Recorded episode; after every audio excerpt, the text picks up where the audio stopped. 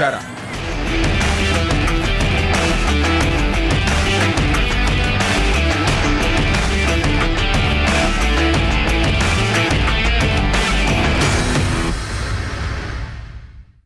Podcast Štartovacia čiara vám prináša coworkingový priestor HubHub. HubHub je pre nás ideálne miesto pre natáčanie, pretože vieme využiť ich komfortnú zasadačku, pozvať našich hostí, v kľude sa s nimi porozprávať a stráviť čas v príjemných priestoroch. Samozrejmosťou je, že tu môžeme parkovať autom či bicyklom, alebo si dopriať dobrú kávu. HubHub je miesto, ktoré ocení freelancer, startup alebo rastúca firma, ktorá nechce mať starosti s vlastným priestorom oceniť dizajn interiéru a kvalitné služby. Nesmieme však zabudnúť aj na množstvo eventov a hlavne komunitu ľudí, ktorých heslom je nikdy neprestať rásť. HubHub v súčasnosti operuje v Bratislave, Prahe a Varšave. To je však len ich štartovacia čiara a táto sieť sa bude rozvíjať v ďalších mestách a krajinách. Viacej informácií nájdete na www.hubhub.com.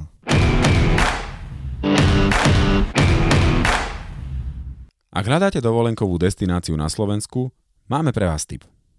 V lone prírody šťavnických vrchov, nedaleko Banskej šťavnice je ukrytý moderný a štýlovo zariadený Antošíkov majer. Je to ideálne miesto pre rodinný pobyt, relax v prírode alebo aktívne zážitky pre turistov, bežcov či cyklistov. Strávte svoj čas na mieste, kde na vás príroda šepká tisícom hlasov. Viac informácií a online rezervácie nájdete na www.antošíkovmajer.sk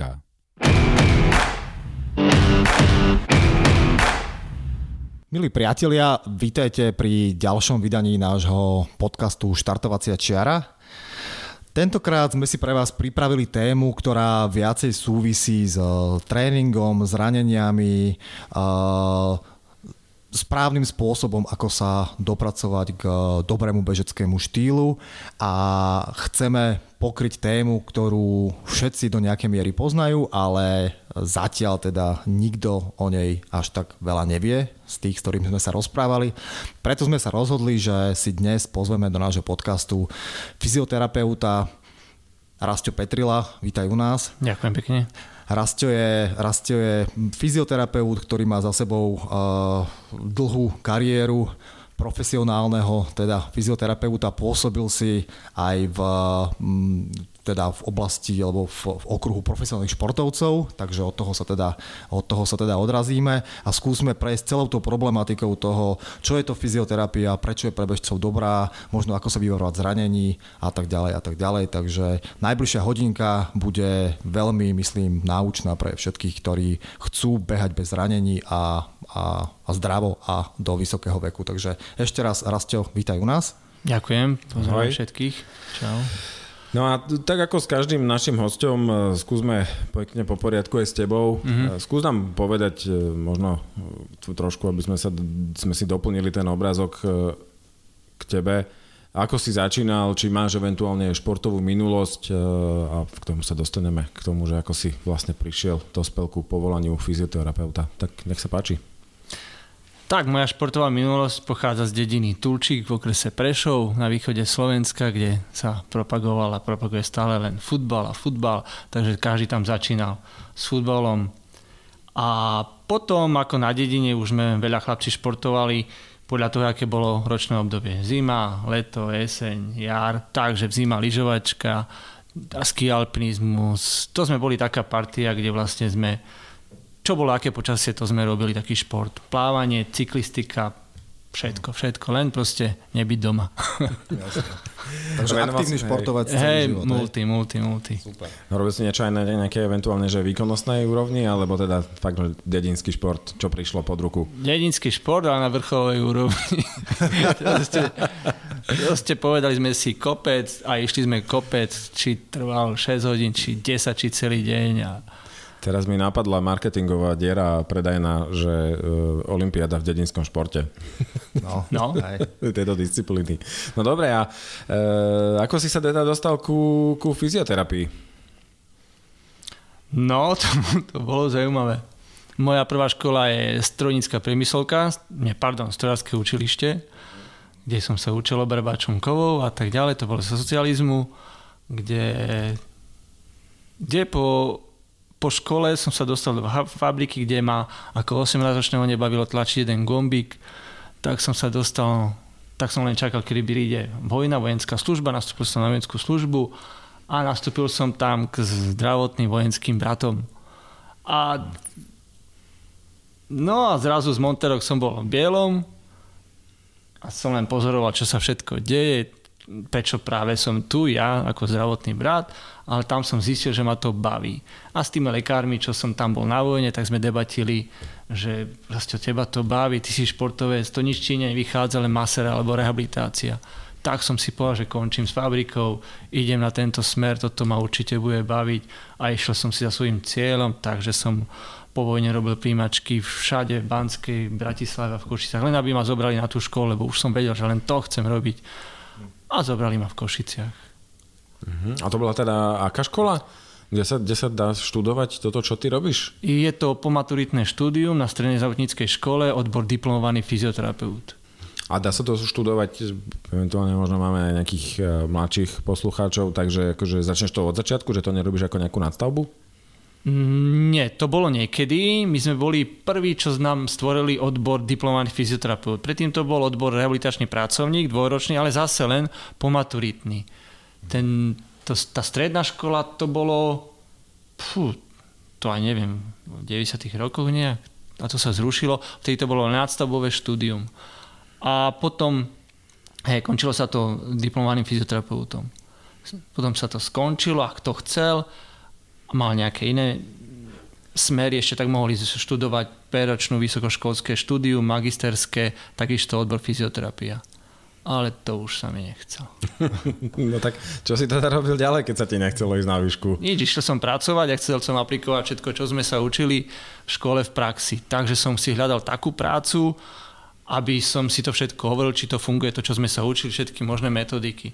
Takže tie pozície, čo som mal možnosť dostať, nejaké kúpele, hoci kde na Slovensku, alebo nemocnica a takéto nejak na geriatrii a tak, to ma nebavilo. Hej, proste som si chcel aplikovať všetko, skúsiť to, čo sme sa učili a to.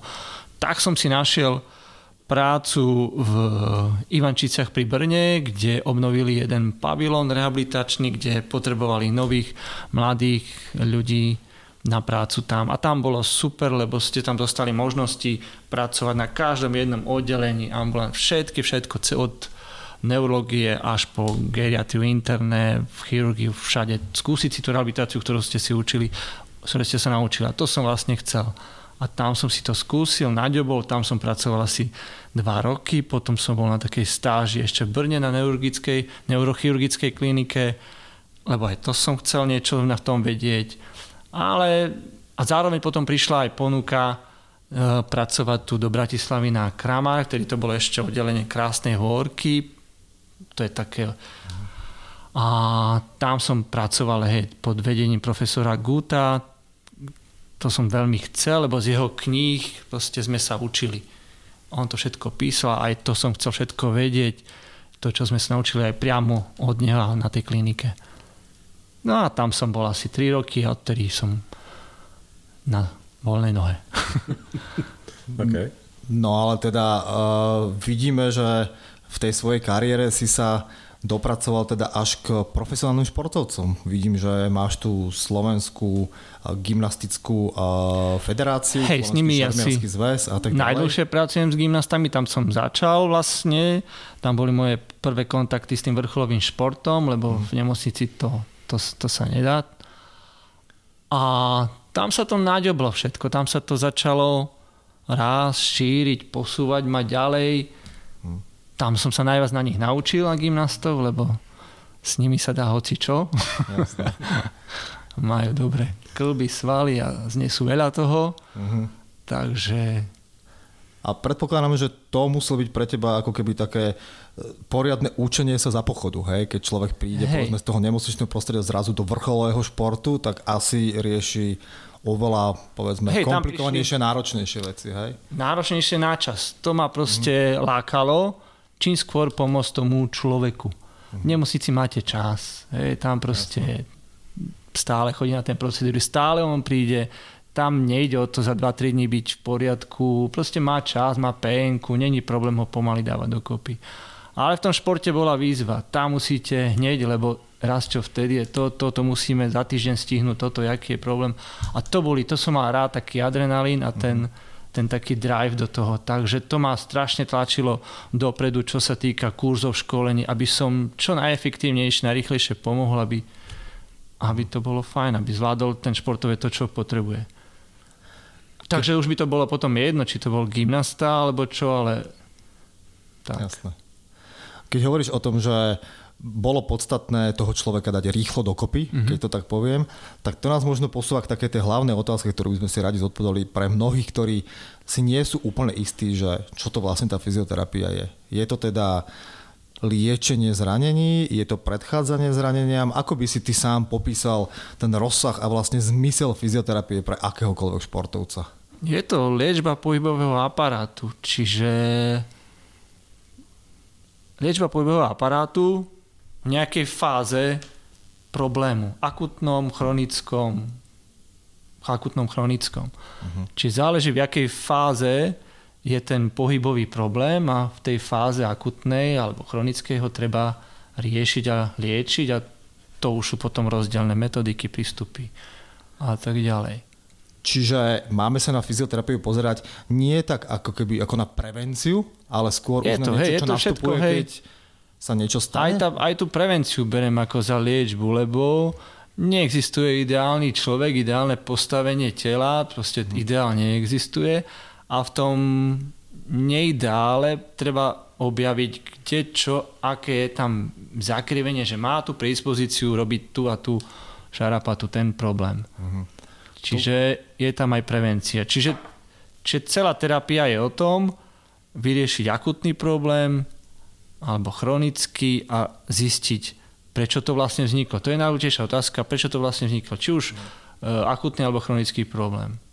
A to už je jedno, či, je, či má bolesť alebo nemá, ale proste zistiť z toho postavenia celého tela, toho pohybu, ktorý má každý nejaký špecifický a dáva to dokopy. Mm-hmm. Jednak teraz samozrejme každý asi nejak narodený, vyformovaný tak, tak, a tak. potom asi tam vznikajú pri, hlavne pri intenzívnejšej alebo vyššej záťaži a dlhodobé je potom nejaké deformácie, predpokladám. Každý má nejaký svoj limit, klbný, pohybový a z toho treba vychádzať a, a počúvať svoje telo a keď nie, tak musí dostať informáciu od niekoho, že ty máš na ten šport, na ten šport, ty v tom dosiahneš len to, lebo ďalej už to pôjde len cez tvoju bolesť, lebo fakt je tam obmedzenie v bedre, v ramene. Čiže to sú tie potom limity a triedenie, ako keby ľudí, že dobre, ty si na ten šport, ty si na ten šport silový, ty nemáš ohybnosť, ty nemôžeš byť gymnasta proste, lebo keď budeš a chceš byť, tak budeš, ale budú problémy treba z bedre, lebo máš vyvinuté Eh, jadierka alebo bedro tak, že už to naráža na, na, na, na to acedábu. A mne pri tejto príležitosti napadá taká možno, že zaujímavá vec, keď toto spomínaš, dnes je, dnes je povedzme si rovno, že šport, hlavne ten profesionálny, aj tak akože dosť intenzívna finančná, marketingová, obchodná záležitosť. A je mnoho dneska vlastne už malých detí, ktoré začínajú športovať. A, a práve tým, že ja neviem, počul som prípady, že z nejakej neliečenej plochej nohy malému futbalistovi ja neviem, v 10, 11, 12 rokoch vlastne začali odchádzať kolena čo je už príliš skoro a v zásade potom z veľkého talentu kvôli možno nejakej zanedbanej prevencii a nedostatočnej ako keby venovaniu pozornosti týmto problémom predčasne musia skončiť, že či eventuálne aj tu na je ten priestor, kde by si vedel pomôcť alebo vieš pomôcť, alebo fyzioterapia vie pomôcť. No, toto... No najideálnejšie je všetko podchytiť v tom rannom veku už ten e, ranný vývin do 12. mesiaca, už ten nám signalizuje budúcnosť pohybového aparátu. Proste, jak, jak to dieťa sa vyvíja. Máme tri trimestre a v každom trimestri vlastne musí byť, musí nejaký vývin. V každom mesiaci ide nejaký vývin od malého batoľata až po prvý mesiac, druhý mesiac, tretí mesiac a vtedy dozrieva centrálna nervová sústava, kde sa zapájajú mm, no, tam smere nie som až taký dobrý, lebo nerobím s malými deťmi, ale je tam kineziologicky nejaký prirodzený vývin kde v nejakom napríklad treťom mesiaci musí byť opretý na lakťoch, mať spriamenú hlavičku. Je tam nejaký ten vývin. Čiže musí to dieťa najprv ležať na chrbte, otačať sa na bok, na brucho, potom pre, prechádza na štvordobé lezenie, potom začína vertikalizácia a tak ďalej, až do proste takého trepu a celej tej vertikalizácie konečne v tom 12. mesiaci. A keď v tom nejakom tom vývine nájde, nájde, nám príde nejaký problém, napríklad, že to dieťa nevie sa otáčať na brucho, hej, nevie, nelezie poštiel, rovno prejde do vertikálu, tak sa mu neaktivovali tie svaly, napríklad medzilopatkové, ktoré on potrebuje v tom dospelom veku, aby bol dobre nastavený, aby tie klby boli centralizované, sa tomu hovorí. Znamená to teda to, teraz trošku odbočujeme od toho takého veľkého športovania, ale znamená to teda to, že v podstate fyzioterapia môže minimálne indikovať aj takýmto, poviem, že malým pacientom, to znamená deťom povedzme do 10 rokov, že vieš povedať, keď ho nejako zdiagnostikuješ, že tebe sa bude lepšie dariť v takomto športe, než v takomto, lebo proste tvoj vývin do 10. roku ťa presmeroval takýmto smerom? Dá sa, už musí to byť ten špecialista fyzioterapiu na tú detskú problematiku. No jasno. Ja to tak len hovorím na hrubo, jasno, z čoho aj ja vlastne vychádzam, lebo ja vlastne potom, keď objavím nejaké hrbenie alebo vytrčanie lopate, ľudovo povedané, uh-huh. tak mu dám práve, že ten cvik toho malého batoľata, v ktorom sa aktivujú tie svaly v tom momente. To je najideálnejší cvik na tú fixáciu. Mm-hmm. Hej, alebo má oslabené brušné svalstvo. Že, ja neviem, má takú hypelordózu v drieku, vyhrbený a tak. Takže vidím, že mu potrebujem aktivovať brušnú stenu. Ten, ten dospelý alebo športovec, tak ho dám do toho, tej pozície toho tretieho mesiaca. Mm-hmm. tretieho mesiaca a, a aktivujem. Čiže ja využívam tie cviky toho batoľata, dieťaťa s dospelým. Je to pražská škola rehabilitácie, kde som to celé absolvoval, DNS systém a z toho najviac čerpám. Hej, a potom už si robím techniky svoje na uvoľnenie toho, čo ho potrebujem, ale toto je pre mňa taká, taká biblia, taký... Mm-hmm. Takže sa s tebou človek, sa s tebou človek dostane do Eh, tela batoľaťa. No, hej, sa to musíme vrátiť. Veľmi lebo, odľahčím. Hej. hej, lebo sú to najdalnejšie cviky na to, aby sme uvoľnili bedro, rameno. Stále ide o tú centralizáciu a tá centralizácia sa vyvíja do toho 12. Mm-hmm. roku. A vieme tak nejak povedať, že aj s čím už fyzioterapeut nedokáže pomôcť? Má to nejakú hranicu? Má, keď sú degeneratívne nejaké zmeny kedy ten meniskus je tam zlomený, naštepený, je tam artróza nejakého stupňa, aj horšieho, štvrtého alebo tretieho. Ja už to nezmením, koz už je proste opotrebovaná. Takže to už vždycky konzultujem s ortopédom, chirurgom, že jak to on vidí, či dá sa to posunúť rehabilitáciou, alebo je to čiste jeho teraz práca ob, vyčistiť, obrusiť tú kosť, dať to dokopy, aby ja už som mal voľný priestor na to, aby som to dal zase celé dokopy, alebo už je to na, na spolupráci s, s odborníkmi v tomto odbore. Mm-hmm. Ja si pamätám, keď sme chodili na, na Lešť, na to vojenské výcvikové stredisko, keď som športoval.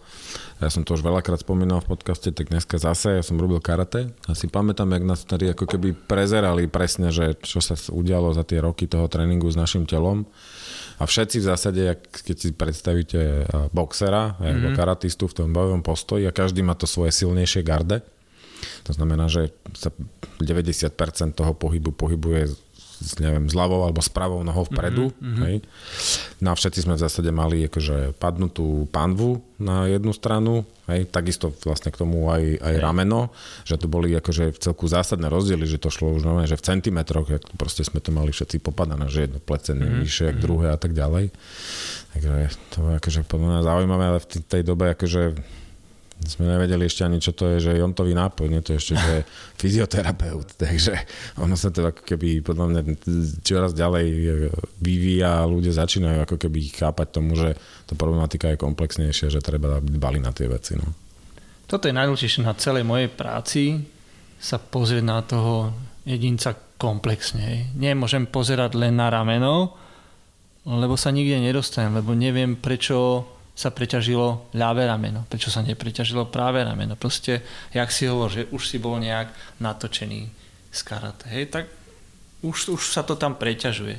Ale ja pokiaľ mu neupravím celú skoliózu, ale nepozriem sa z diálky na ňo, jak je krivý, čo keď to ide od kolena, hej, že to dvíha rameno. Tak nedojdem ani k ramenu, nenastavím ho antigravitačne. Celá moja úloha, práca je mať to nastavené centra, centrálne tie klby, čiže antigravitačné postavenie.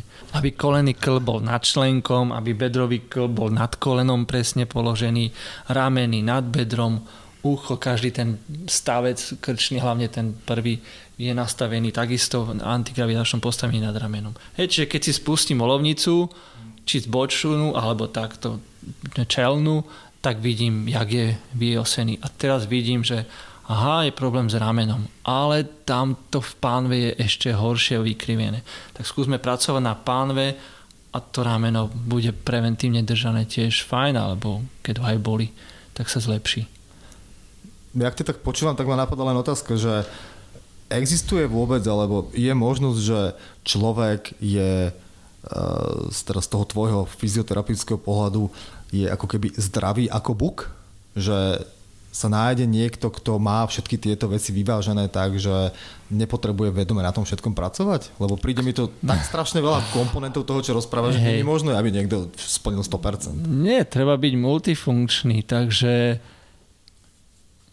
multifunkčný sport proste zobudiť každé to jedno svalstvo, čo je na tele.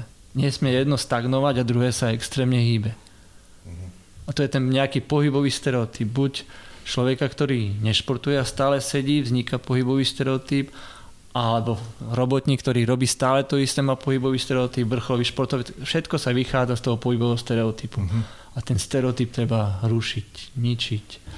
Lebo kto sa dostane do toho stereotypu, tak sa tak zacikli, že už sa len čaká, kedy čo vznikne. Čiže z tvojho pohľadu, čím viacej, alebo čím rozmanitejšie pohyby, alebo povedzme, čím viacej rozmanitých športov človek mm-hmm. robí, tým viacej mu to môže pomôcť, aby sa nedostal do toho stereotypu, ako to ty nazývaš, hey, ktorý je, potom bude je mať... Je zdravotne tie... super, hej. OK, čiže... Už, už to je vrcholový šport, lebo no, multifunkčnými športmi sa to nedá, takže... No, v tom prípade ma napadá taký, taký pohode, taký 10 bojári, Hej? No, to, to, to je vrcholový to multišportovec. Hej? To, to znamená, že to musí sa byť ideál. Hej? Vrcholový športovec, akože top. Proste ten, ten vie všetko. Ten používa každé jedno svalstvo. Mm-hmm. Aj koordináciu, aj elasticitu. Proste. Hm. Jasné.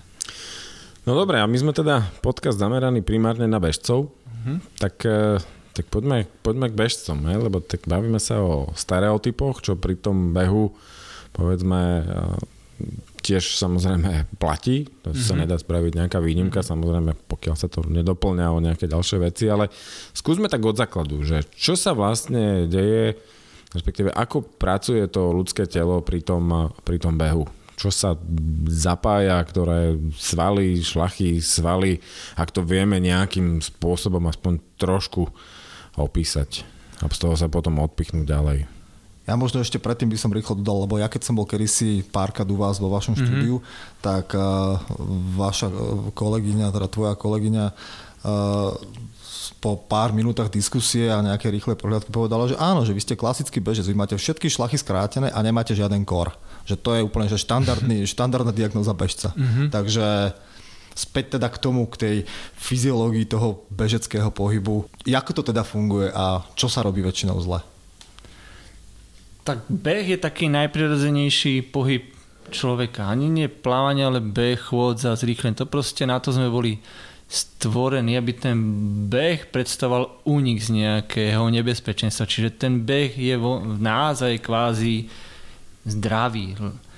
Len ide o ten spôsob toho behu a ten, ten štýl a ten má tiež každý jedinečný, lebo aj, jak som hovoril, každý, každý má nejaký ten deficit a ten deficit sa vždycky objaví pri behu. Potom má každý svoj štýl behu. Len ten štýl behu musí byť taký ekonomický, aby sa nepreťažovalo to, čo má tendenciu sa preťažovať. Čiže on je, on je taký špirálovitý. Hej, tam proste sa rotuje vrchná časť tela zo spodnou. Taká špirál. Čiže vás to vyháňa a šrobuje niekde dopredu. A to začína úplne od prvého došľapu pety vonkajšej plochy, chodidla, špička, palec, odraz. Hej? A zároveň je to aj pohyb bedra, lopatky, trupu toho kóru. Čiže asi tak, no, na hrubo povedané. A teraz... Ak nejdeme menovať mm-hmm, svaly. Mm-hmm. Všetky. Ale nedá mi, nedá mi nespýtať sa, lebo ty si popísal ten došlap, že peta, vonkajšia hraná, špička a tak ďalej a to je akože sú témy v bežeckom svete, ktoré dokážu vzbudiť obrovské vášne a hádky na sociálnych sieťach. Mm-hmm. A to je teda, že či došla taký ten, hej, ktorý si popísal, že peta vonkajšia hraná špička, alebo stred chodidla, alebo cez špičku a tak ďalej. A teraz eh, každý sa na to nejakým spôsobom pozerá. Hej. Jedni hovoria, že sa k tomu musíš dopracovať, druhý, že treba hneď tak začať a tak ďalej. Či vieme k tomuto možno trošku povedať, aký je tvoj názor? Tak fyziologicky ide to tak, že najprv dopadne peta a tá celá plocha chodidla je, by mala byť v momente toho antigravitačného postavenia, kedy máme všetko v jednej všetko v tej jednej rovine, v tej olovnici nastavené. To je taký najideálnejší došľap. To je ako keby ste stáli na mieste na jednohe. A potom už prechádza, to telo už pada dopredu, špička a už sa odrážate dopredu. A nastáva ten moment odrazu a prenesenia váhy. Čiže z tvojho pohľadu našlapovanie na špičku nie je prirodzené? Všetko sa musí zapojiť. Aj peta, aj vonkajšia plocha. To posledné, čo sa odlepí, je palec. Okay. Tomu, tomu rozumieme, len teda akože to, o čom len. hovoríme my, je, že proste sa, sú proste bežci, ktorí proste behajú len proste cez špičku. Že on proste na tú petu nedopadá. Hej, lebo sú štúdie, ktoré hovoria špička, sú tie, ktoré hovoria peta, že záleží, ten svet je taký rozdelený v tomto. Za, hej, záleží, že čo zistím u toho bežca, čo má najviac skrátené. Či sú to zaďaky, achilovky dole, alebo je to predná čas kolien. Podľa toho, jak on má ťažisko podsadené, tak potom tam ho ja skôr posielam. Čiže ako vždy neexistuje Čiže, univerzálna odpoveď, ale hej, keď niekto... Ja keď vidím, že je tuhý v hamstringoch, tak vidím, aj keď si ho dám na počítačovú analýzu, stojí aj po tom behu, tak má ťažisko na petách. Hej, to znamená, že má pre mňa informácia, že je viacej stiahnutý zadná časť svalov celého tela. Čiže vtedy mu poviem, aby to viacej doťahol dopredu, išiel na to petu, ale potom hej, prechádzal na tú špičku.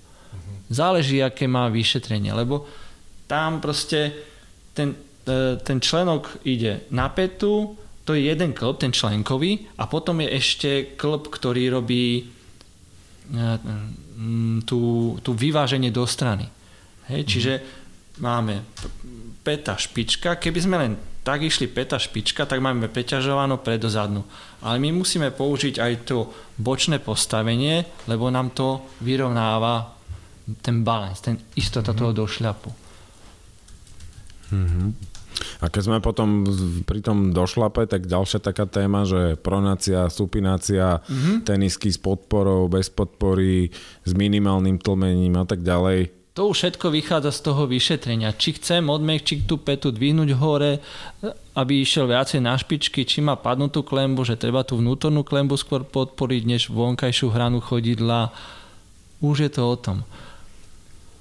Ale skôr než vložkou, vložka len plus k tomu, to riešim e, tým pohybovým cvičením. Lebo, a tak ako som povedal, keď máme preťaženie pety, máme skrátenú achilovku hamstring, a hamstringy zozadu. Keď máme došľap na špičky, už viacej idú preťaženie kolena, stehno spredu.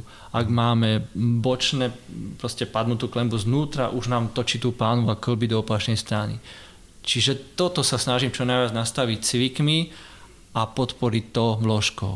Mm-hmm. Aby to všetko takto držalo, čo, s čím pracujeme. Čiže len na vložku by som sa nespoliehal. Čiže keď hovoríme keď teraz... Nebavíme o vložkách. Jasné.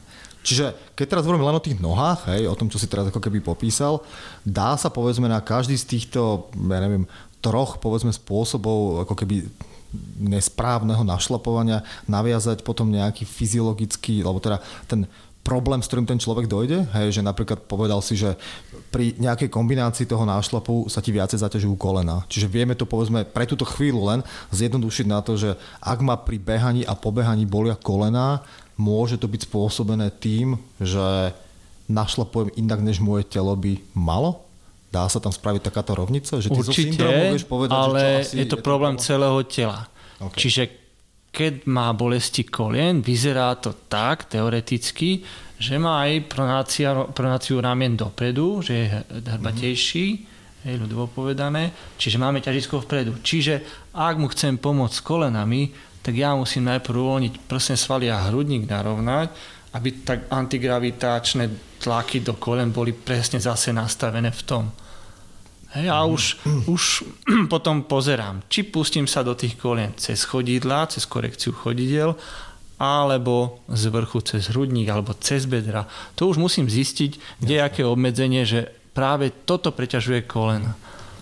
Čiže z toho, jak tak počúvam, z toho, čo rozpráva, že ak niekoho bolia kolena, tak treba mu uvoľniť, povedzme, hrudník a tak ďalej. Čiže je tá, no ako príklad, hej, že je teda tá, tá správna informácia pre, pre tých, ktorí nás počúvajú a teda nevedia moc zatiaľ o tej fyzioterapii. Funguje to teda tak, že nedá sa jedna časť tela oddeliť ako keby od druhej. Všetko to jednoducho spolu súvisí mm-hmm. a naozaj môžem nejakým deficitom, ktorý mám na úplne opačnej strane tela mm-hmm. si mhm. spôsobiť zranenie ja neviem, od ramena môžem, môžem spôsobiť zranenie členka, no. hej, teoreticky. Funguje Presne. to všetko tak. Tak, tak, tak, tak. Hej, lebo okay ja neviem, začne bolieť ľavé koleno a to len preto, že práve, kole, práve rameno tlačí dole a to ťažisko ide správa hore, dole, doľava do kolena. Hej, mm. Čiže ja keď mu nedvihnem to rameno von hore nevyťahnem, tak neodľahčím to koleno.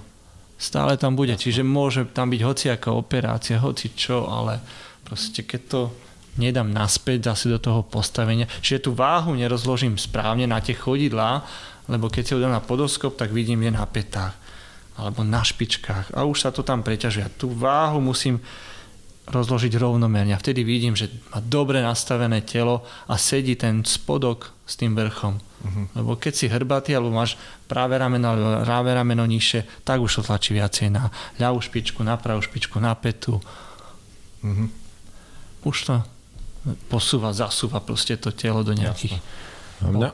boxov. Mne znova toto, čo teraz hovorí, že evokuje potom takú otázku, že jedna vec je eventuálne, že pracovať s každým ako keby jedným bežcom, v našom prípade, keď sa bavíme o bežcoch. Ale my tu často rozoberáme aj takú tú otázku, že uh, tréner bežecký áno, nie a, a, a tréner kondičný áno, nie. Či, či čisto teoreticky, či náhodou e, spolupracuješ, alebo si spolupracoval možno s nejakým bežeckým trénerom, lebo mne to ako keby v celku ako keby ide dokopy. Mm, pekný, ne... pekný prípad sú tenisti, s ktorými tiež robím. Hej, príde tenista s boľavým ramenom. Ja si ho pozriem a je boľavé, lebo je krivý na nejakom boku tak sa ho snaží vyrovnať boku a opraviť to rameno. On zistí, že je lepšie. Dobre, dá mu nejaké 2-3 fyziocviky, aby s tým ramenom si to uvoľňoval a dostával dokopy. Ale to, túto informáciu potrebujem posunúť kondičnému trénerovi, ktorý pracuje s tenistom a on mu robí tú tú kompenzáciu, tú kompenzačné cvičenie. Ale on musí vedieť, alebo ja mu to posuniem informáciu, vieš čo, pracuj s tým viacej, lebo ten problém vznikol z toho, že je moc tuhý, tuhá v bedre a pada mu to rameno a ten forehand moc pravdepodobne, lebo nie som špecialista na tenis, bere zle. A on že, aha, dobre. A tenisový tréner, to je ten konečný, ktorý povie, že áno, však už dlho pracujeme na tom forehande, furt ho tlačí, ona furt nejde do toho podrepy, furt, furt sa len zohne a už to tam niekde začalo, hej, ale nezohne sa dole pre tú loptičku, lebo ju drží v bedre. Čiže ja musím prísť na to, že je to v bedre, ukážem svoj nejaký 1-2 fyziocvik a kondičný tréner to musí podchytiť a pracovať, zamerať sa cvikmi takými, aby to bedro čo najviac rozhýbával už, čo, už akú on má kreativitu a prácu, aby dostal to ten tenisový tréner tak pripravené, lebo on už nerieši nič, len hru, jak bojovať. Hej. On nebude riešiť, že chod si posilovať rameno teraz a daj sa dokopy.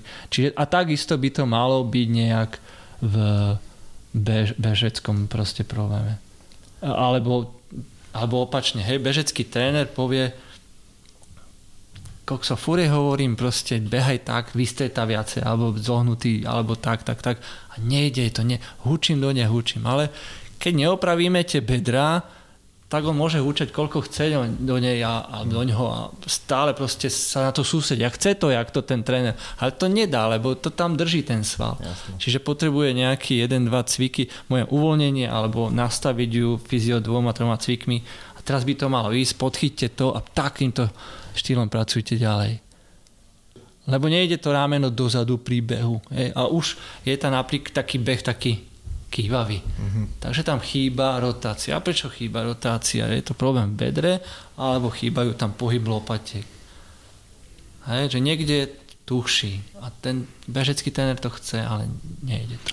A to mi dáva krásnu prihrávku na diplomatické vybrdnutie z témy, že či došla taký makový alebo kakaový. Ja už som aj zabudol, že sme sa o tom bavili. Lebo každý v zásade teda nech beha ako uzná vo svojej filozofii sám alebo s trénerom a ty môžeš byť ten, ktorý tej dvojici môže napomôcť pri naplnení toho, keď im to nejde. To že proste, nejde. Hej, že proste tréner chce, aby dopadal na stred chodidla v nejakom predklone a nejak kladol tie nohy a ty im vieš pomôcť, že chlapci, dievčatá, na to, aby ste to tak zvládli, ako to chcete robiť, potrebuje ten bežec toto a toto vykompenzovať, uvoľniť, posilniť. Presne, a potom od neho dostane, čo chce. No.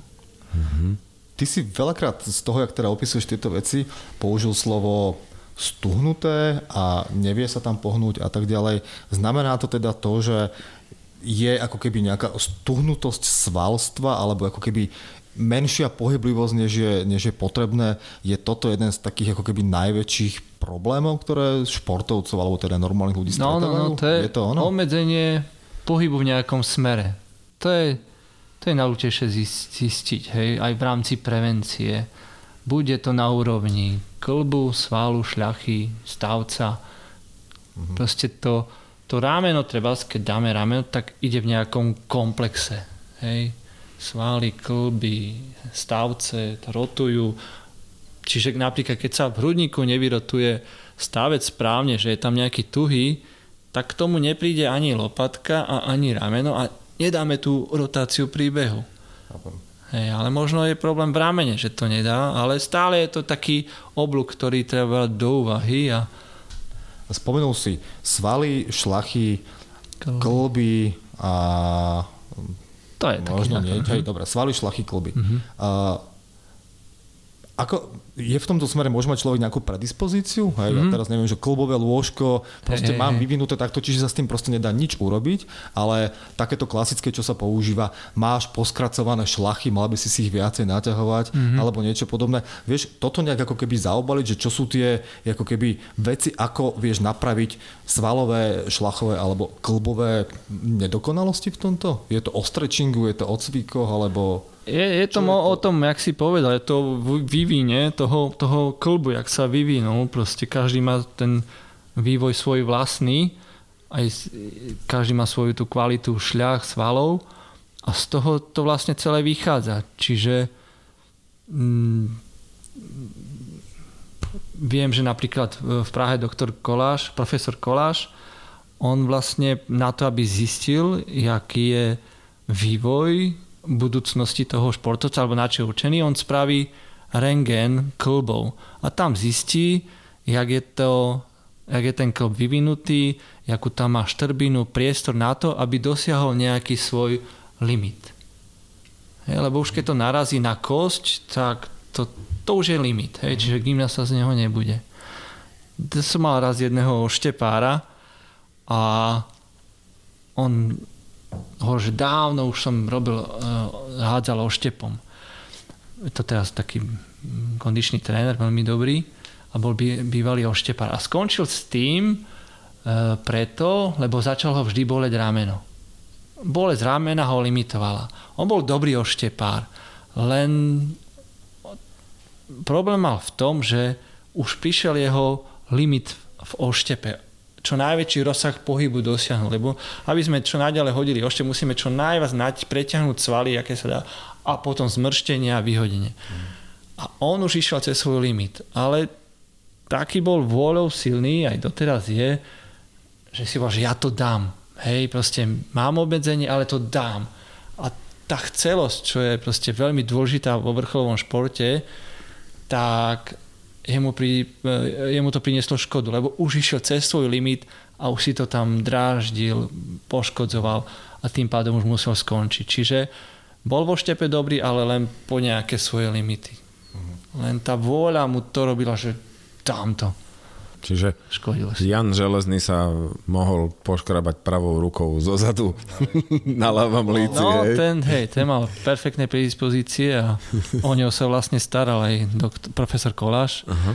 To je ten top fyzioterapeut, prednosta rehabilitačnej kliniky v Motole, kde vlastne z neho čerpám veľa, lebo on on, on, on spravil vlastne ten, tú vývojovú kineziológiu prepracoval z malého mm, batoľata dieťaťa do dospelého. On pracuje aj s vrcholnými športovcami a ešte s batoľatami.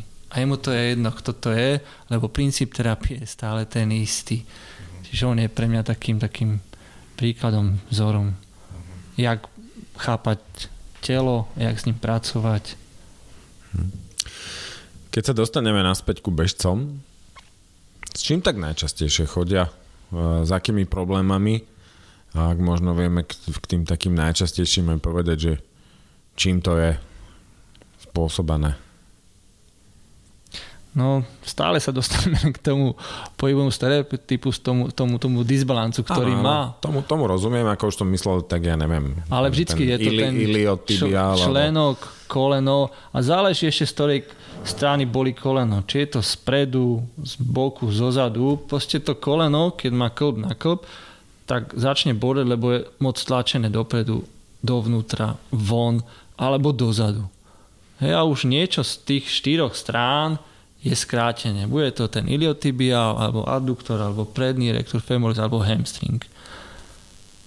No a toto potom proste... A tieto štyri strany musia byť vyvážené, aby bol priamy tlak na klb a pekný taký ekonomický beh na to koleno. Čiže buď to ovplyvní e, členok zo spodu, klemba, že je zla narušená, alebo z vrchu bedro, čo mení pozíciu kolena. Niekde je zasekta súvislosť toho celého ja si viem živo predstaviť, že keď k tebe dojde niekto, tak ty už po tých rokoch skúseností sa pozrieš a v podstate hneď vieš povedať nejaké veci, čo sú na ňom zlé. Až taký šama tak, to je cieľ. Tak, hej, tak niečo, hej, jasne, nie, nie všetko.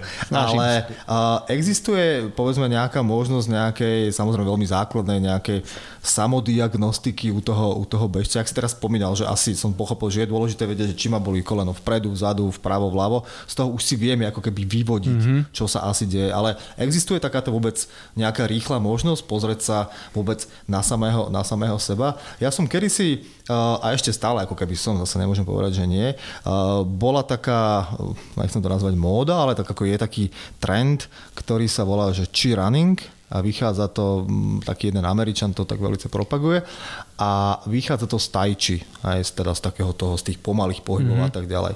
A v podstate je to ako keby o o nejakej technike, ktorá zjednodušene povedané, človek by mal byť stále ako keby naklonený trošku dopredu, aby jeho ťažisko bolo pred dopadom jeho nôh, mm-hmm. aby v podstate stále ako keby padal. Mm-hmm. Hej, čiže sa odvoláva na to, že takto presne behajú deti. Že máte pocit, že stále padnú na noc, ale mm-hmm. nepadnú, lebo to dobiehajú. A keď človek je ako keby otočený dozadu, predbieha svoje ťažisko a tým pádom sa volá viacej unaví. Mm-hmm. Že to je ako keby veľmi v skratke to, jak to funguje. Ale čo on neustále, neustále zdôrazňoval, bolo uvoľňovanie uvoľňovanie, vedomé uvoľňovanie toho tela. Hej, to znamená, že v podstate, moci už z tej knihy nepamätám, ale jedno, čo som si doteraz zapamätal, hovoril, že mali by ste sa hýbať ako, alebo malo by vaše telo fungovať ako ihla v kope sena a myslel tým to, že ihla je chrbtica. To je jediné, čo ako keby malo byť pevné, nie v zmysle nehybné, ale že to je tá os, čo vás drží. A ramena a bedra by sa mali okolo nej mm-hmm. úplne voľne mm-hmm. hýbať. Mm-hmm. Hej, že vy sa máte sústrediť na to, že sa vám voľne hýbu tie dve, tie dve horizontálne osy. A ja keď som sa to prečítal a začal som to nejakým spôsobom aplikovať, tak mi vtedy došlo, že naozaj, že tie bedra sú tak akože tvrdé, že sa proste nechcú hýbať, alebo nie, že nechcú hýbať, ale proste nimi nehýbem a to mi uberá strašne veľa tej, tej energie, že proste vedome treba ten spodok uvoľniť mm-hmm. a to isté vlastne aj s ramenami, že človek keď sa začne sústrediť na to, že hýb, lebo aj keď si pozrieš bežcov, často keď bežia, bežia proste zaťatý a tu ten, ten pohyb ako keby chýba. No a v podstate, čo on ako keby takú základnú diagnostiku pre, pre tých bežcov odporúčal, bolo postavte sa pred zrkadlo v nejakom spodnom prádle, alebo ako chcete, a snažte sa zistiť, či máte ramená v rovnaké výške, bedra v rovnaké výške. Mm-hmm. Také akože veľmi elementárne, hej, že človek z toho aspoň vedel ako keby mm-hmm. niečo vyzistiť a potom samozrejme aj z boku, aby som videl, že či som naklonený dopredu, dozadu a tak ďalej. A z toho si spraviť taký ako keby nejaký základný pocit toho tela, že na ktorú stranu ma to tlačí a tak ďalej. Hej. Čiže aby som sa vrátil späť tej otázky, ak som sa tu rozkecal, tak je vôbec možné, aby človek sám sebe aspoň veľmi zľahka diagnostikoval, že čo robím zle, že môj postoj je zlý? No je to jednak vizuálna, vizuálny pohľad, ale niekedy dosť je potrebné to odborné oko, aby som videl v zrkadle, že či mám o centiak nižšie rameno alebo vyššie a niekedy to toho lajka klame, že fakt, fakt a ja to nevidím, tak je. Mm-hmm. Že musím mu dať treba z ruky ukázať na ramena, že fakt pozrite sa v zrkadle, alebo si ho odfotím, cez tablet a cez takú aplikáciu mu popíšem ceruskou, že a pozrite, rovina ramien je tak a pánva je tam a zrazu nám sa vytvorí taký nejaký nožnicový efekt. A, aha, lebo som si spojil také styčné mm-hmm. body a vidím, že ak to je. Takže buď takýmto presným, alebo ale to sa bavíme po takej odbornejšej stránke. Ale čo sa týka laicky, tam vlastne je potrebné si zistiť, aké pohyby robí všetko bedro. Hej? A to je flexia, extenzia, abdukcia, adukcia, intrarot, intrarotácia a extra. A teraz v každom smere by sa mal otestovať a zistiť, kde, ho to, kde sa mu to najhoršie robí, čo je pre neho také najvoľnejšie, pocitové. Mm-hmm. Ale to niekedy aj sám zistí, kto chodí, ja neviem, napríklad, e, kto chodí na jogu, hej, tak hneď mi povie, toto je pre mňa najhorší cvik, aký existuje toto, to, to, to som nikdy nemal. A už, už máme záchytné body, že a mne sa najľahšie, a toto dokážem super, pozrite sa. To nikto toto nedokáže. Uh-huh. A už vidí, že aha, tak som tam skrátený. A toto, čo mi nejde, tak na to by som mal teraz pracovať. Hej, do, ja neviem. Toto sa bavíme o bedrách. Predklon mi robí lepšie než záklon. A už to máme. Lepšie sa otačím celé, celý doprava než doľava a už to mám a už si zbieram informácia. Čo je horšie, sa rozmýšľať, aha, dobre, teraz to Teraz to sám pretlačím, alebo navštívim fyzia. No, že buď sa sám pokazím niekde, lebo to dám, lebo chcem, lebo tá rotácia doprava môže držať v, v bedre, alebo ja neviem, prstné svalstvo nejde, alebo mm-hmm. v krku. Hej. Čiže, ale skôr takto intuitívne by som k tomu prichádzal, že mm-hmm čo mi robí dobre. Čo to keď počúvam, to je ako taká tá klasická v medicíne, jak hovoria lekári, že 90% úspechu je dobrá tá anamnéza, ako keby no. zistenie toho presne, že tu mi to nejde, tam mi to ide, toto mi ide ľahko, toto ťažko, tu no ma, keď spravím sú, toto, to ma no, bolí. Toto sú veľmi dôležité informácie pre mňa, keď príde nový klient, si tak sadneme a povedzte, čo vás trápi. A už mi, o, keď stávam, tá ma sekne, keď sa zohnem, tá ma boli, hej. Stačí, no. som dvíhal ruku, tu ma zabolalo. Ale v tej rovine už nie. Hej, a už vidím, že tak tam bude obmedzenie, tam bude obmedzenie a už tak pomaly prichádzam k tomu, že asi kde, na čo budeme pracovať, potom si to ešte chytím, ako vizuálne pozriem, aha, aj ho tak točí a potom ešte do ruky, ej, proste je tam to bedro, fakt.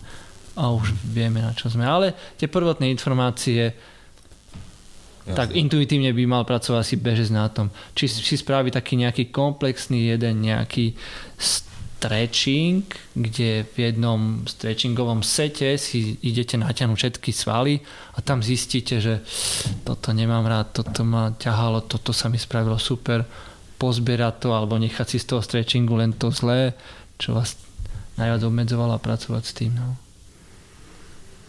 Laicky povedané.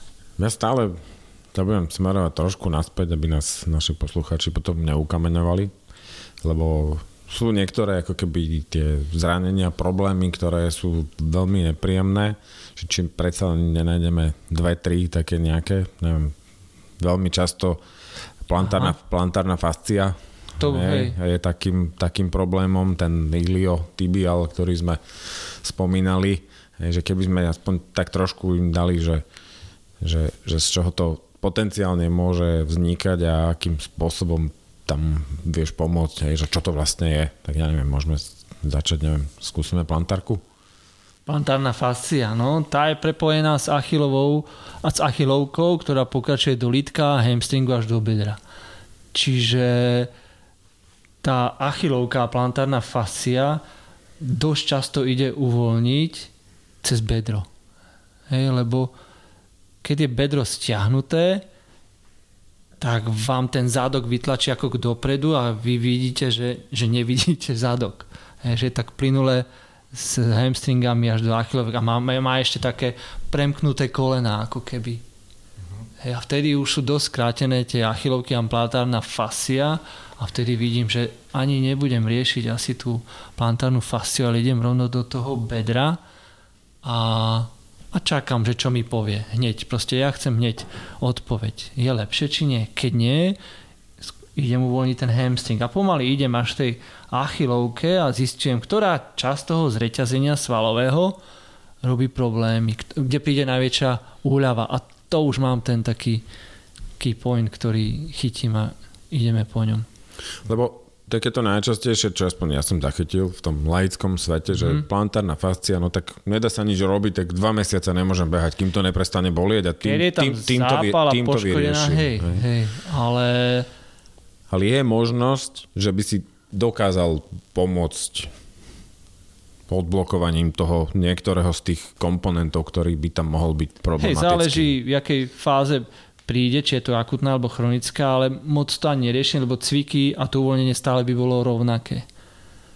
Hej, čiže, čiže ale aj v tej akutnej fáze, keď povoľňujem bedro alebo vidím tú súvislosť bedra, vidím aspoň trošku nejaké zlepšenie a nemôžem očakávať veľké, lebo je tam akutný zápal, tak už viem, že je to dobré. Ale ostanem na tých istých cvikov, na tej istej terapie, lebo to uvoľňovaním toho, tých zreťazení sa veľmi rýchlo urýchli hojenie tej plantárnej fascie. Mhm. Ale keď tam není veľký problém, tak tá potom plantárna, či nie je to akutné štádium, tak tá plantárna fascia celkom rýchle ide zlepšiť. Čiže to základné pravidlo, ktoré teda ja si z toho vyvodzujem, čo si teraz povedal, je v rámci toho zreťazenia v podstate čokoľvek v tej nohe môže spôsobiť tento problém Presne. s tou plantárkou. Čiže odpoveď na to, ako tomu predchádzať, jasné, keď to človek pretrenuje, zapálí, tak samozrejme to je iná kapitola. Ale teda malo by byť to, že ten ideál je mať to svalstvo v nohách a tie šlachy, ktoré bežia nohami, vyvážené. čo najviac vyvážené, pohyblivé. To znamená, stále nás to vracia v každom druhom podcaste, keď sa o tom bavíme, k tomu neobľúbenému strečovaniu a tak ďalej. Sme ako, toto je ono, hej? Lebo už keď navrhneme nejaký stretching, navrhnem, tak už to není jeden sval, že chcem natiahnuť. Ten sval je skrátim v nejakom kontexte. Čiže ja keď chcem uvoľniť achilovku, tak to zahrnem do takého streču, aby to išlo až do ruky niekde. Proste čo najkomplexnejšie. Lebo je rozdiel proste, ja je skrátený biceps na ruke, tak ho neuvoľním klasickým takýmto nejakým rozhýbavaním, ale to rozhýbanie, ten uvoľnenie bicepsu musí nastať už od prstov, dlane, zápestia, predlakte až do prstného svalu. Vtedy je najideálnejšie natiahnutý ten prstný sval a najlepšie pripravený na prevenciu. A to je princíp toho stretchingu, ktorý využívam, že už keď chcem natiahnuť achilovku, ale už musí kompletne celá aj s tým zreťazením celé. Lebo neprídeme k tomu úspechu, keby sme len povoňovali achilovku a to, to nebude zlepšie. Mm-hmm. Toto musím povedať, že toto bola pre mňa jedna z takých najdôležitejších vecí, ktorú som si odnesol, keď som bol prvýkrát teda, teda u vás, mm-hmm. keď už si ani nepamätám, čo som mal za problém, ale bolo to niečo s nejakým lítkom a mm-hmm. neviem, niečo takéto. A vtedy mi vlastne tvoja kolegyňa, ktorá som na tom vyšetrení povedala presne to, čo si povedala teraz ty, že to svalstvo a tie šlachy sú vlastne komplexný systém, ktorý ide od rúk, od prstov na rukách až po prsty na nohách a pokiaľ ja chcem dosiahnuť to uvoľnenie alebo čokoľvek v nohe, mne nestačí, poviem to tak zjednodušene, strečovať tú nohu, ale ako si povedal, že ja musím vlastne vyťahnuť v podstate celé to, celé to telo, aby sa celý ten reťazec všetkých komponentov, ktorých názvy ja samozrejme neviem, aby sa ako keby uvoľnil. Hej?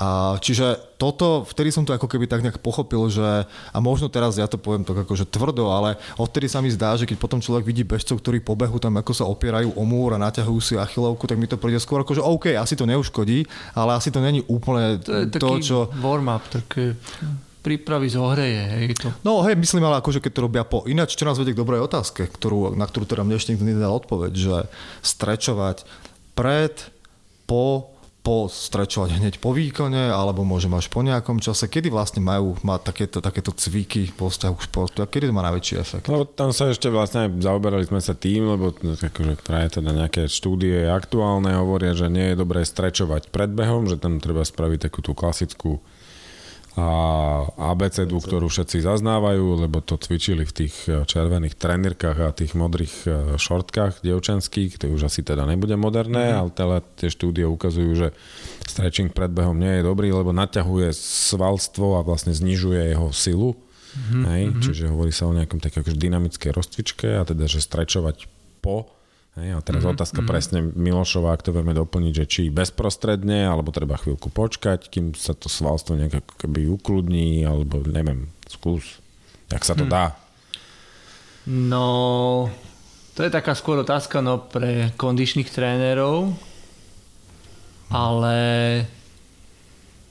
keď vidím silnú mm, silnú skoliózu alebo silný disbalans, tak odporúčam proste stále aj pred, aj po. Nech sa to zbytočne nepreťažuje. Ale keď je dobre nastavený človek, tak mu fakt stačí len taký warm up, také zohratie, taká abeceda a až potom na záver, keď skončí výkon a príde tuhnutie svalov po nejakej polhodinke, hodinke, že príde domov a už je tuhy, vtedy by som proste postečoval, vrátil to svalstvo naspäť.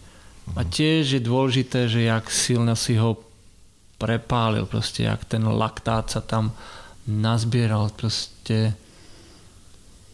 Čiže potom už by som to kombinoval možno zase s nejakým takým kardio, zase nejakým light, takým vybicyklovaním, nech ten laktát ide von a a stretching potom, hej? A stretching potom, hej, hej, hej.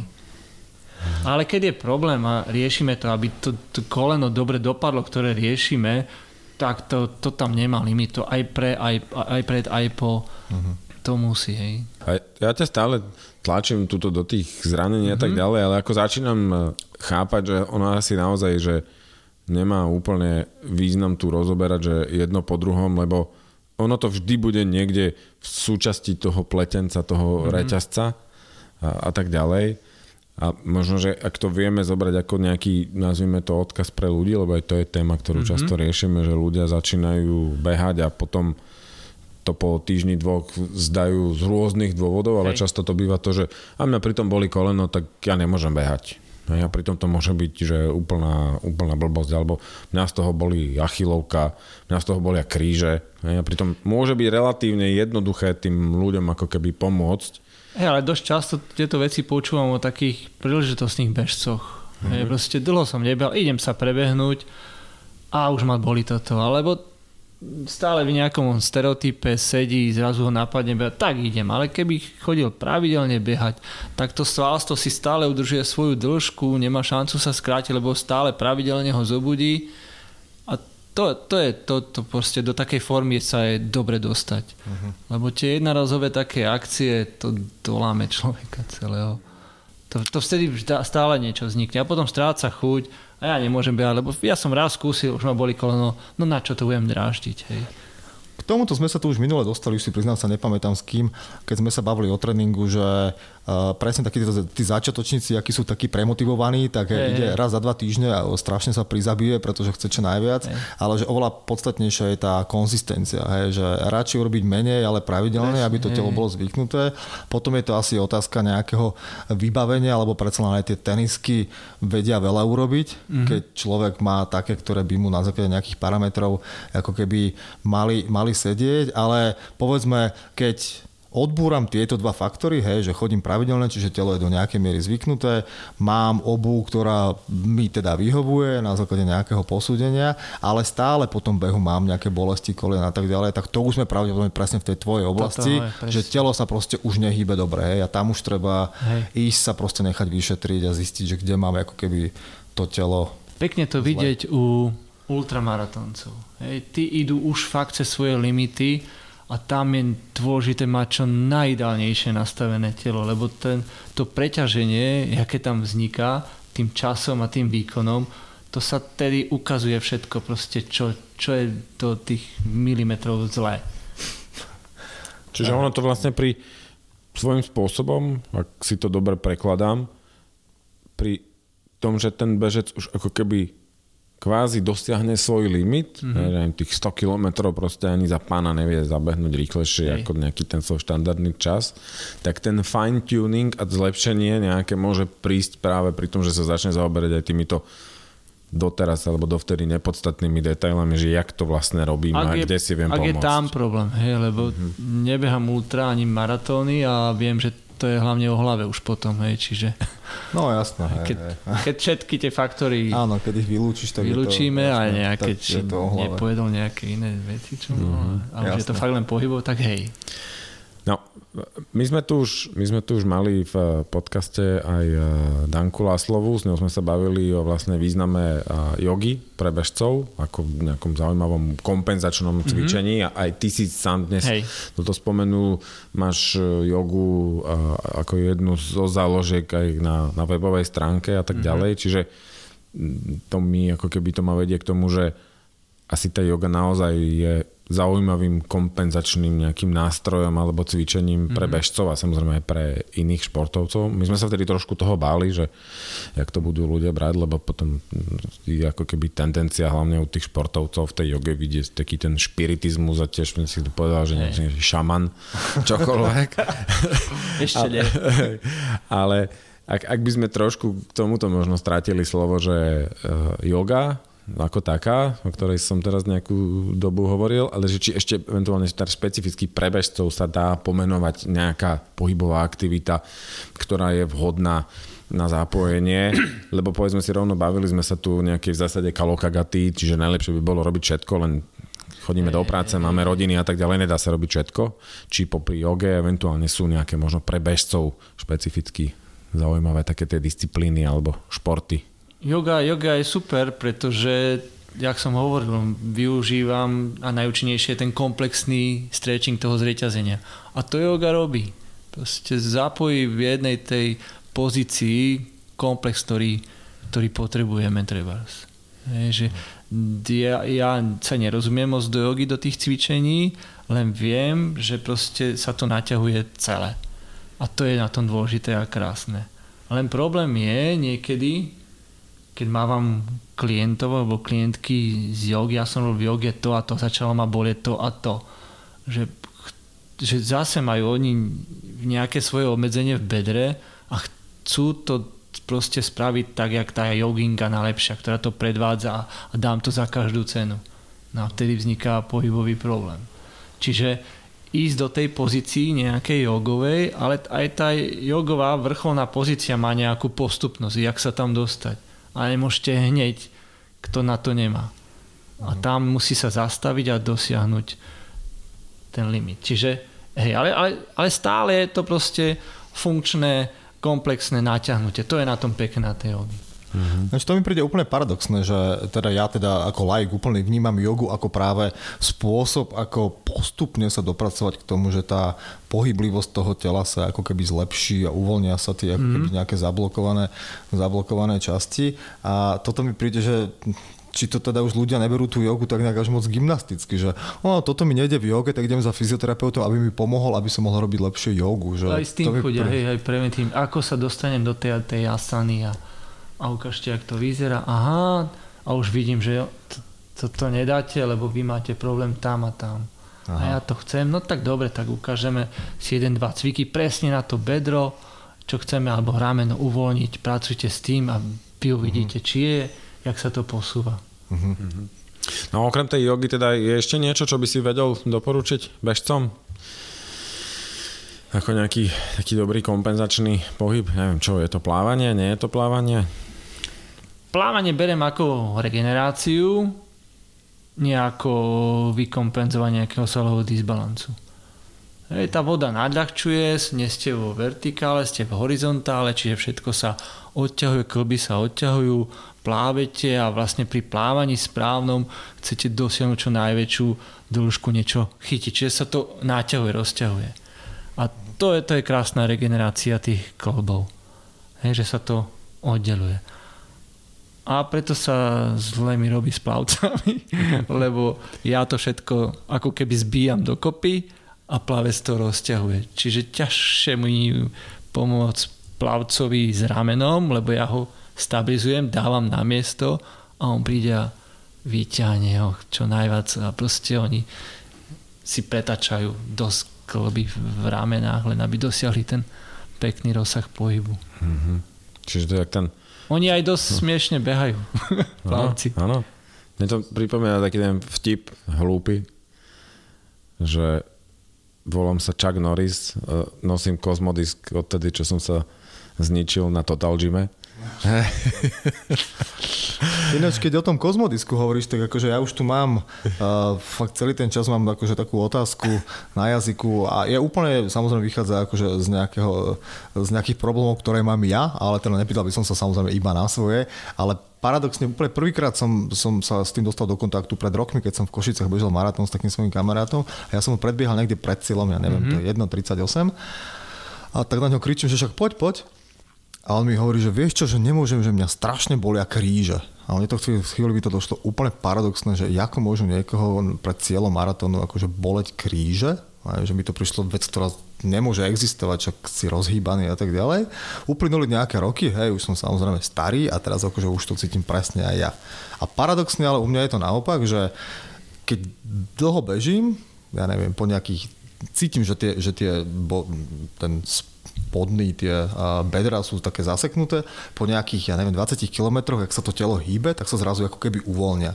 A veľakrát toto je ako keby počujem. Tie klasické problémy bolia ma kríže, samozrejme to má každý druhý a pri bežcoch je to ešte také nejaké špecifickejšie. Takže aj ty si to slovo bedro použil dneska strašne veľakrát. Mm. Takže sú tie bedra naozaj fakt taká jedna z tých kľúčových vecí, ktorá spôsobuje toľko do tých problémov, že buď sú nejaké zaťaté, málo sa hýbu a tak ďalej. Vieš, toto nejako? Bedra a ramena bedra a ramené klby, lebo to sú to, to, tam je ten komplex mobilný celý, tam proste to bedro je napojené na celú spodnú časť uh-huh. a rameno je napojené na celú hornú časť.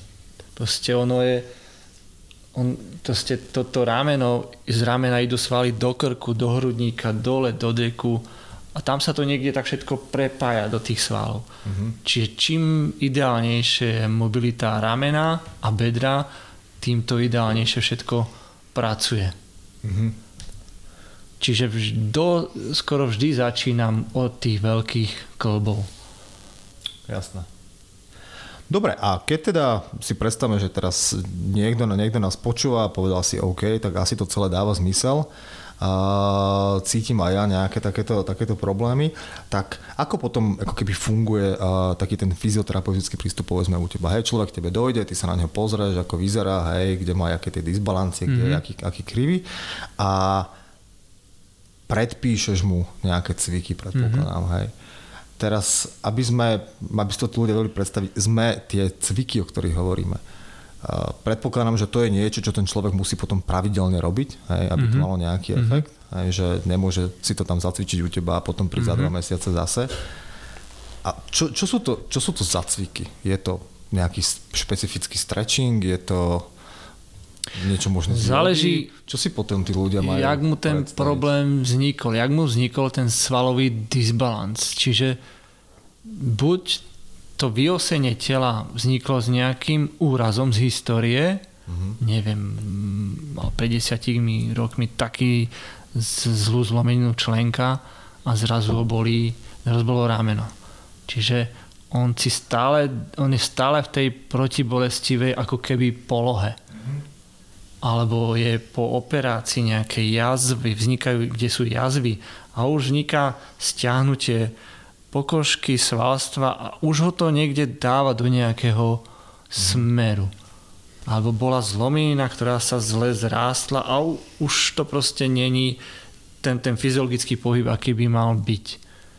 A tam to všetko začína ten nejaký disbalans. Tiež ako ten, ako e, ten disbalans, ktorý získame tým stále pohybovým stereotypom. Uh-huh. Čiže ešte toto sú faktory, kde treba ísť. A buď ideme uvoľňovať tú jazvu, koľko sa dá, lebo táto všetko nejak všetko stiahuje. Uh-huh. Čiže my keď čo najviac uvoľníme tú jazvu, tak nedosieme ten ideálny stretching. Alebo skúsi ten členok, ktorý už je roky po úraze dať dokopy, jak sa dá, po prípade tou vložkou, lebo určite asi mu aj znížilo dĺžku nohy, mm-hmm. ktorá spôsobuje to, tak sa niečo podlepí pod tú nohu, aby to stále držalo v tom dobrom nastavení a potom, hej, potom už je potom už idú cviky, hej, ktoré dám. Ale teda od toho človeka, aby to malo nejaký efekt a teraz vychádzam z vlastnej skúsenosti, mm-hmm. že som to nikdy nerobil tak, jak som mal, že je potrebné, aby on, od, keď od teba odchádza s tými teda predpísanými cvikmi, mm-hmm. aby, sa im, aby ich proste bolo pravidelné. Hej. Zase sme pri tej konzistencii, že Určite, nestačí lebo... raz za týždeň sa natiahnuť a spoliať sa, že to vyjde. Hej. hej. Potom chcem minimálne určite druhú kontrolu, keď neriešim nejaký akutný problém, mm-hmm. že nič nevolím prevencie, prevencia.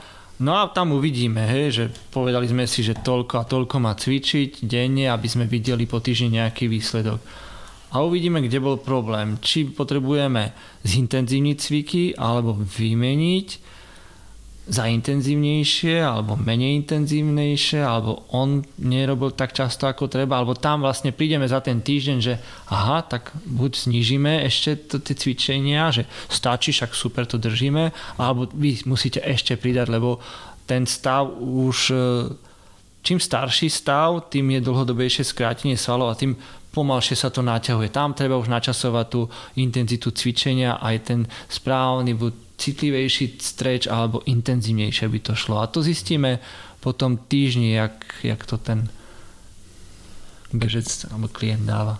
Keď hovoríš, že, že je to ako keby staršieho dáta niečo, mm-hmm. znamená to teda to, že logicky jasne, čím je človek starší, tak tým asi viacej sa, budú, sa mu budú tie veci prejavovať, hlavne keď to celý život nerobil, ale Dá sa, poviem príklad, hej, keď za tebou príde mm, klient, ktorý má, ja neviem, 50 plus, celý život sa nehýbal, proste niekde sedel a tak ďalej a ty vidíš tie symptómy klasické, dá sa pomocou takého tohto, týchto procedúr alebo teda cvikov vrátiť to telo povedzme naozaj do, ja neviem, strelím, že o 20 rokov späť v tej, ako keby tej hybnosti, že dá sa ako keby napraviť no. tie chyby ešte spätne? Alebo už len pomôcť tomu, aby to až tak nebolo. Ten sval, keď je dlhodobo skrátený, že nie, krátkodobo je spazmus, to je krátkodobý vzťah, ale dlhodobo, keď je skrátený sval, už sa mení na kontraktúru. Čiže z toho pekného červeného mesa, svalu, sa za, začína stávať šľacha, lebo sa nepoužívala dlho. Mm-hmm. A to už je nemenný stav. Proste to už šľacha sa nedá vrátiť, lebo nemáte vlákna, tie červené, prekrvené, ktoré mm. sa dá pracovať. Okay. Čiže asi tak. Ale keď už sa bavíme napríklad o achilovke, alebo tak, že už je tak skrátená, alebo po operácii, mm. lebo bola v minulosti otrhnutá, tak to musím pridať v rámci toho zreťazenia niekde vyššie. Pracujeme teraz viacej ešte na tom hamstringu, než máme, aby dopomáhal tej achilovke. A Čiže... uvidíme, kam nás pustia limity, čo sa dá s tým dosiahnuť. Vykompenzovať to niekde.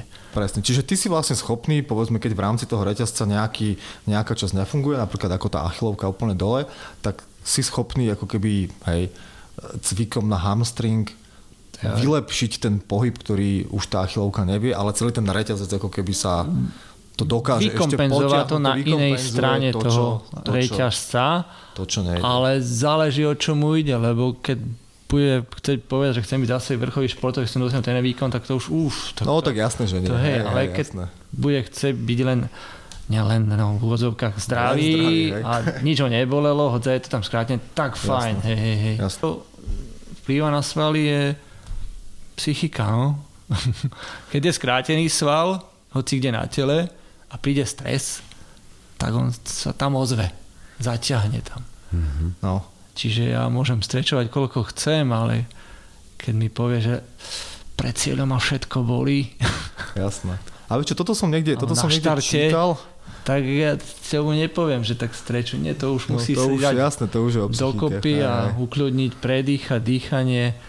Dýchanie je veľmi no, dôležitá vec, aby celé telo bolo uvoľneno pri tom behaní, pri tej špirále, lebo potom je ten beh taký strnulý. To, mm. to je vidieť, že ten človek je v strese a není uvoľnený. Proste ten face, ten Jasné. taký stiahnutý, ale keď to ide s úsmevom, hej, netrápi sa, tak ide aj pekne telo voľné. Hej, inak to, to, mi šlo, to mi šlo hlavou, že či dokáže fyzioterapeut presne ako keby pomôcť športovcovi a ako keby k nejakému komfortnejšiemu dýchaniu. Hej, samozrejme, že je to dané nejakou kapacitou plúc a tak ďalej, ale že čisto teoreticky, či to telo dokáže tak sa nejak zablokovať niekde, tie medzirebrové svaly a tak keď ďalej. Keď je to hej, ako funkčná blokácia, tak hej, ale keď je to spojené s, s hlavou, psychikou, že má plet, mhm. plitké dýchanie, tak to musí byť iná práca. Mm-hmm. Takže tam už potom asi psychologa. Hej, ale no. Ja som niekde, niekde, niekde čítal, čo bolo tiež teda pre mňa také prekvapivé, že často ten taký syndrom, ja neviem, jak to volá odborne úprimne, taký ten stuhnutý krk a ramena, proste, mm-hmm. že človek je celý takýto zaťatý, zaťatý hore a bolí ho to, že často je to spôsobené ako dlhoročným stresom, mm-hmm. lebo že vraj ten náš praveký, praveký uh, jak to nazvať, praveký program, ktorý máme v sebe, že uh, udri alebo utekaj, keď je nejaké nebezpečenstvo, mm-hmm. tak ten vždycky ako keby na pozadí proste zatne, zatne tie, uh, tie ramenné, ramenné svaly a keď niekto dlhodobo v strese, tak proste podvedome má stále ako keby ten krk zaťatý a že to je to, že tam proste žiadna masáž nič nepomôže, to mm. je mhm. proste o tom, že psychicky on sa musí dostať do tej pohody a tam už teda to už je predpokladané, že mimo tvojho tak ale to s tým spojené. No, no jasné, jasné, hej, že sedí, sedí, ale že keď je to takto, tak to už to je dobrý námed na ďalší podcast si zavoláme nejakého psychológa, ktorý, ktorý nám povie, že, že jak, sa, jak sa uvoľniť. Uh... Dobre, Rasto, Máme za to, že dnes sme v rámci našich možností aj teda vedomostných časových rozobrali rozobrali základ, ako nevylučujem to, že sa možno niekde v nejakej úplne že špecifickej veci k tomu, k tomu vrátime. Uvidíme, mm. že čo nám Väčšinou sa nám ľudia potom ešte pýtajú, že nám, čo a ako a toto, takže... Aká bude spätná väzba od, eh, od poslucháčov. No skúsme, skúsme v závere teda E, upriamiť pozornosť na tú tvoju nejakú e, činnosť. To znamená, že kde ťa ľudia e, vedia nájsť, čo sa týka web stránky, priestorov, kde pôsobíš, alebo teda miesta, kde sa nachádza tvoja, neviem, ordinácia, mm-hmm. pracovisko, ako to mám nazvať, eventuálne, či si niekde nejak akože činný publikačne, alebo na sociálnych sieťach, alebo niečo podobné.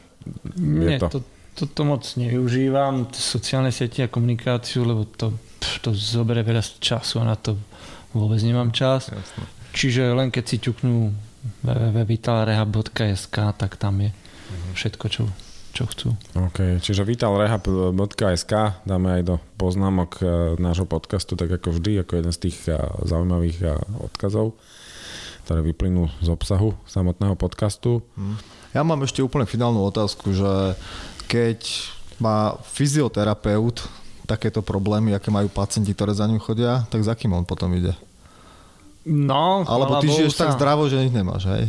zdravo, čo to je? No, tak ako...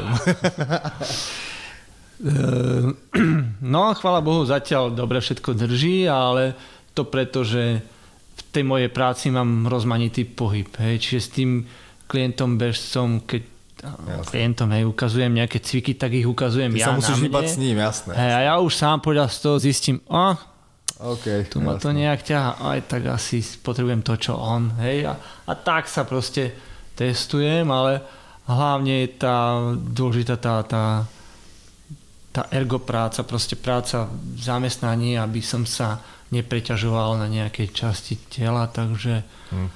a potom, hej, tak po práci športujem, zahrám si raz do týždňa futbal, pff, bicykel, proste... Roz, rozmanité športy, jak sme začali na začiatku. Plávanie. No, to, si, to si stále držím od mala, ten multifunkčný šport. Super. Nič nepreháňam. Hej, hej. No super, ďakujeme ešte raz za, za tvoj čas. Myslím, že to bolo, že to bolo veľmi, veľmi zaujímavé, aj keď teda je to tak komplexná téma, že jasne sme ju prebehli, prebehli z rýchlika. Ja si myslím, že hlavne pre tých, pre ktorých bola fyzioterapia takou, takou a, veľkou neznámou, to teraz už majú tú, majú tú predstavu.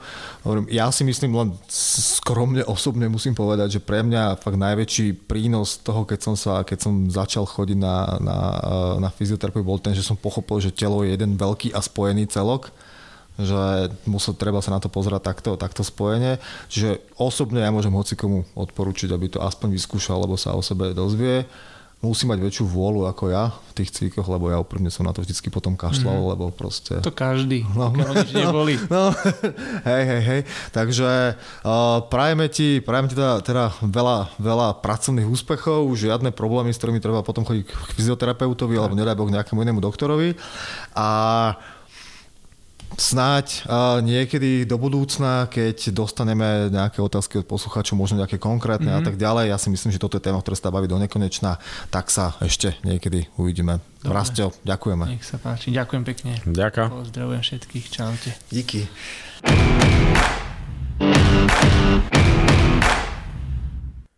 Počúvali ste podcast Štartovacia čiara, v ktorom vám Miloš a Mišo prinášajú inšpiratívne príbehy zaujímavých osobností. Všetky dôležité informácie nájdete na našom webe www.štartovaciačiara.sk, kde sa môžete prihlásiť ku odberu podcastu, aby ste nezmeškali ďalšiu epizódu. Ak máte námety k nášmu podcastu, návrhy na inšpiratívny príbeh či osobnosť, dajte nám o tom vedieť. Vaše maily môžete posielať na adresu podcast zavináč štartovaciačiara.sk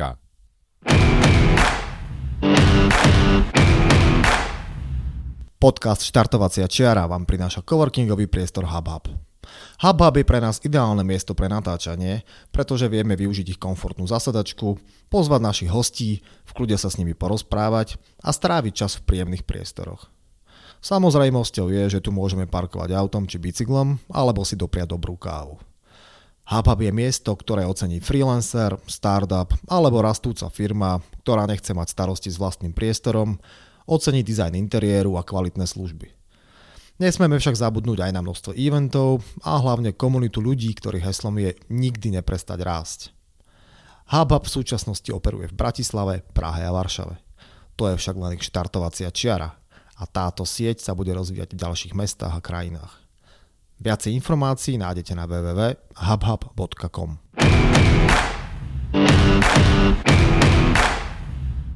Ak hľadáte dovolenkovú destináciu na Slovensku, máme pre vás tip. V lone prírody šťavnických vrchov, nedaleko Banskej šťavnice je ukrytý moderný a štýlovo zariadený Antošíkov majer. Je to ideálne miesto pre rodinný pobyt, relax v prírode alebo aktívne zážitky pre turistov, bežcov či cyklistov. Strávte svoj čas na mieste, kde na vás príroda šepká tisícom hlasov. Viac informácií a online rezervácie nájdete na www.antošíkovmajer.sk